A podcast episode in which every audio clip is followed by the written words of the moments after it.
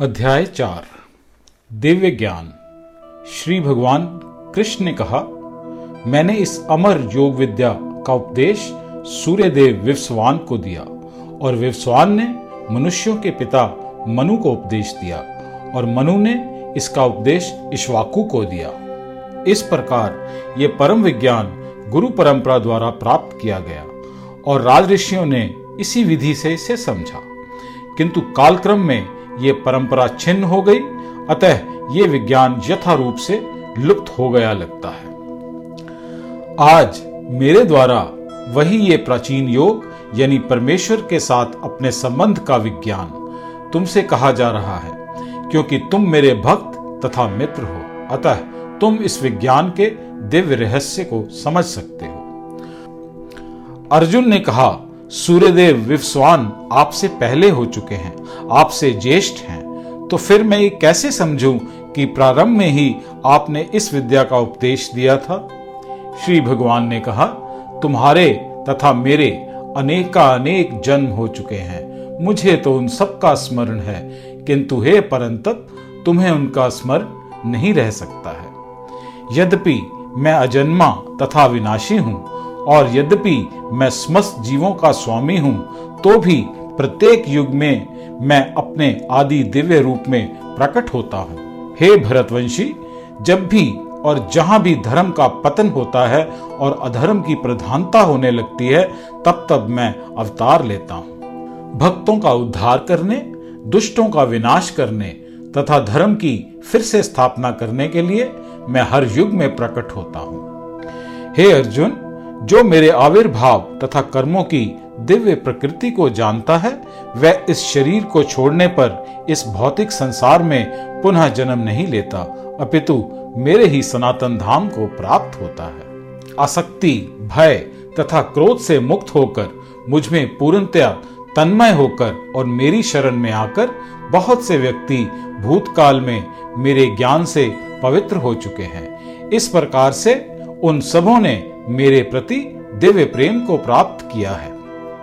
जिस भाव से सारे लोग मेरी शरण ग्रहण करते हैं, उसी के अनुरूप मैं उन्हें फल देता हूँ। हे पार्थ, प्रत्येक व्यक्ति सभी प्रकार से मेरे पथ का अनुगमन करता है।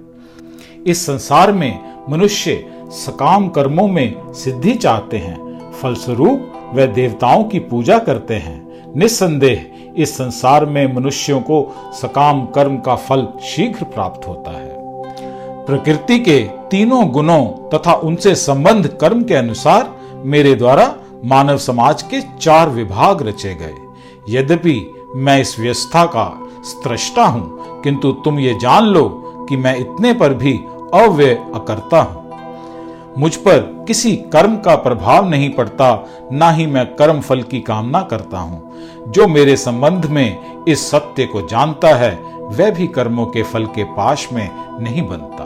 प्राचीन काल में समस्त मुक्तात्माओं ने मेरी दिव्य प्रकृति को जान करके ही कर्म किया। अतः तुम्हें चाहिए कि उनके पद चिन्हों का अनुसरण करते हुए अपने कर्तव्य का पालन करो।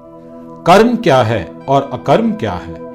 इसे निश्चित करने में बुद्धिमान व्यक्ति भी मोहग्रस्त हो जाते हैं। अतः मैं तुमको बताऊँगा कि कर्म क्या है, जिसे जानकर तुम सारे अशुभ से मुक्त हो सकोगे।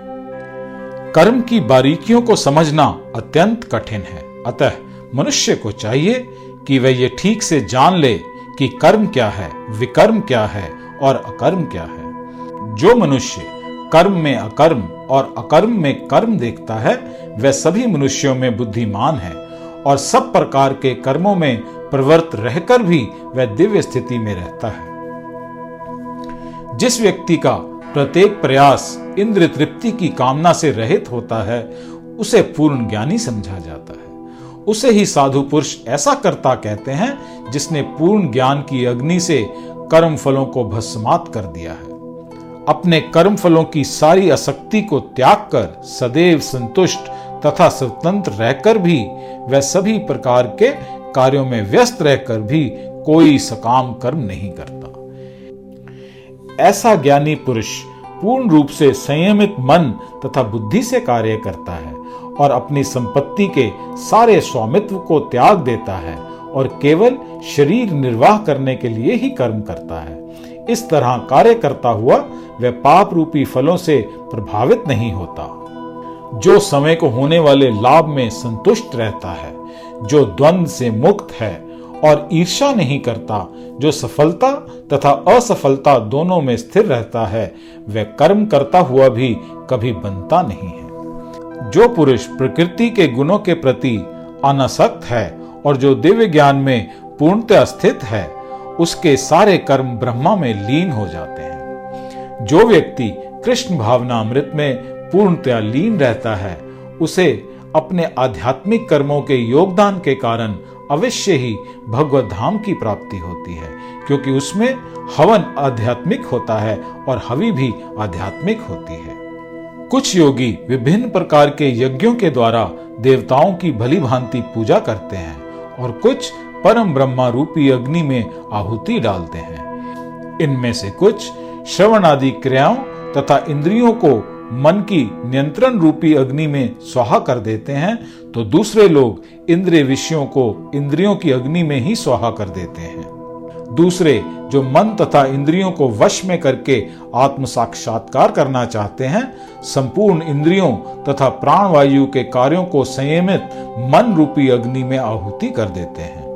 कठोर व्रत अंगीकार करके, कुछ लोग अपनी संपत्ति का त्याग करके, कुछ कठिन तपस्या द्वारा, कुछ अष्टांग योग पद्धति के अभ्यास द्वारा अथवा दिव्य ज्ञान में उन्नति करने के लिए वेदों के अध्ययन द्वारा प्रबुद्ध बनते हैं। अन्य लोग भी हैं जो समाधि में रहने के लिए ही श्वास रोके रहते हैं।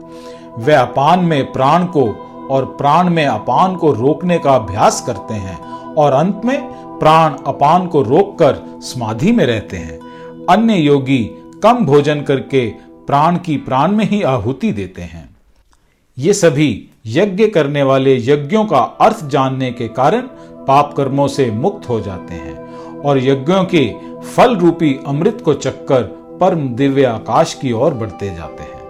हे कुरुश्रेष्ठ, जब यज्ञ के बिना मनुष्य इस लोक में या इस जीवन में ही सुख पूर्वक नहीं रह सकता तो फिर अगले जन्म में कैसे रह सकेगा? ये विभिन्न प्रकार के यज्ञ वेद सम्मत हैं, और ये सभी विभिन्न प्रकार के कर्मों से उत्पन्न हैं।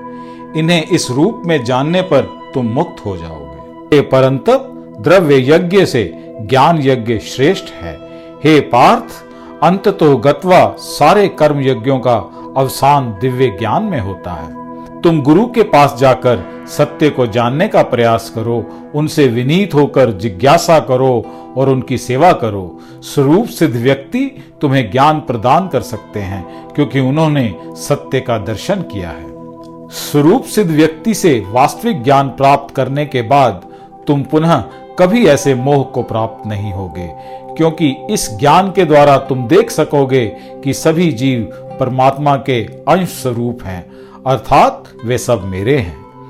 यदि तुम्हें समस्त पापियों में भी सर्वाधिक पापी समझा जाए तो भी तुम दिव्य ज्ञान रूपी नाव में स्थित होकर दुख सागर को पार करने में समर्थ होगे। जैसे प्रज्वलित अग्नि ईंधन को भस्म कर देती है, उसी तरह ही हे अर्जुन ज्ञान रूपी अग्नि भौतिक कर्मों के समस्त फलों को जला डालती है। इस संसार में दिव्य ज्ञान के समान कुछ भी उदात तथा शुद्ध नहीं है। ऐसा ज्ञान समस्त योग का परिपक्व फल है। जो व्यक्ति भक्ति में सिद्ध हो जाता है, वह यथा समय अपने अंतर में इस ज्ञान का आस्वादन करता है। जो श्रद्धालु दिव्य ज्ञान में समर्पित है और जिसने इंद्रियों को वश में कर लिया है, वह इस ज्ञान को प्राप्त करने का अधिकारी है। और इसे प्राप्त करते ही वह तुरंत आध्यात्मिक शांति को प्राप्त होता है। किंतु जो अज्ञानी तथा श्रद्धा विहीन व्यक्ति शास्त्रों में संदेह करते हैं, वे भगवत भावना अमृत को प्राप्त नहीं करते, अपितु नीचे गिर जाते हैं। संशयात्मा के लिए ना तो इस लोक में, ना ही परलोक में कोई सुख है। जो व्यक्ति अपने कर्म फलों का परित्याग करते हुए भक्ति करता है और जिसके संशय दिव्य ज्ञान द्वारा विनष्ट हो चुके हैं, वही वास्तव में आत्मपरायण है। हे धनंजय, वह कर्मों के बंधन में नहीं बनता। अतएव तुम्हारे हृदय में अज्ञान के कारण जो संशय उठे हैं, उन्हें ज्ञान रूपी शस्त्र से काट डालो। हे भारत, तुम योग के आश्रय से खड़े हो जाओ और युद्ध करो। इस प्रकार श्रीमद् भगवद गीता के चतुर्थ अध्याय दिव्य ज्ञान का भक्ति वेदांत तात्पर्य पूर्ण हुआ।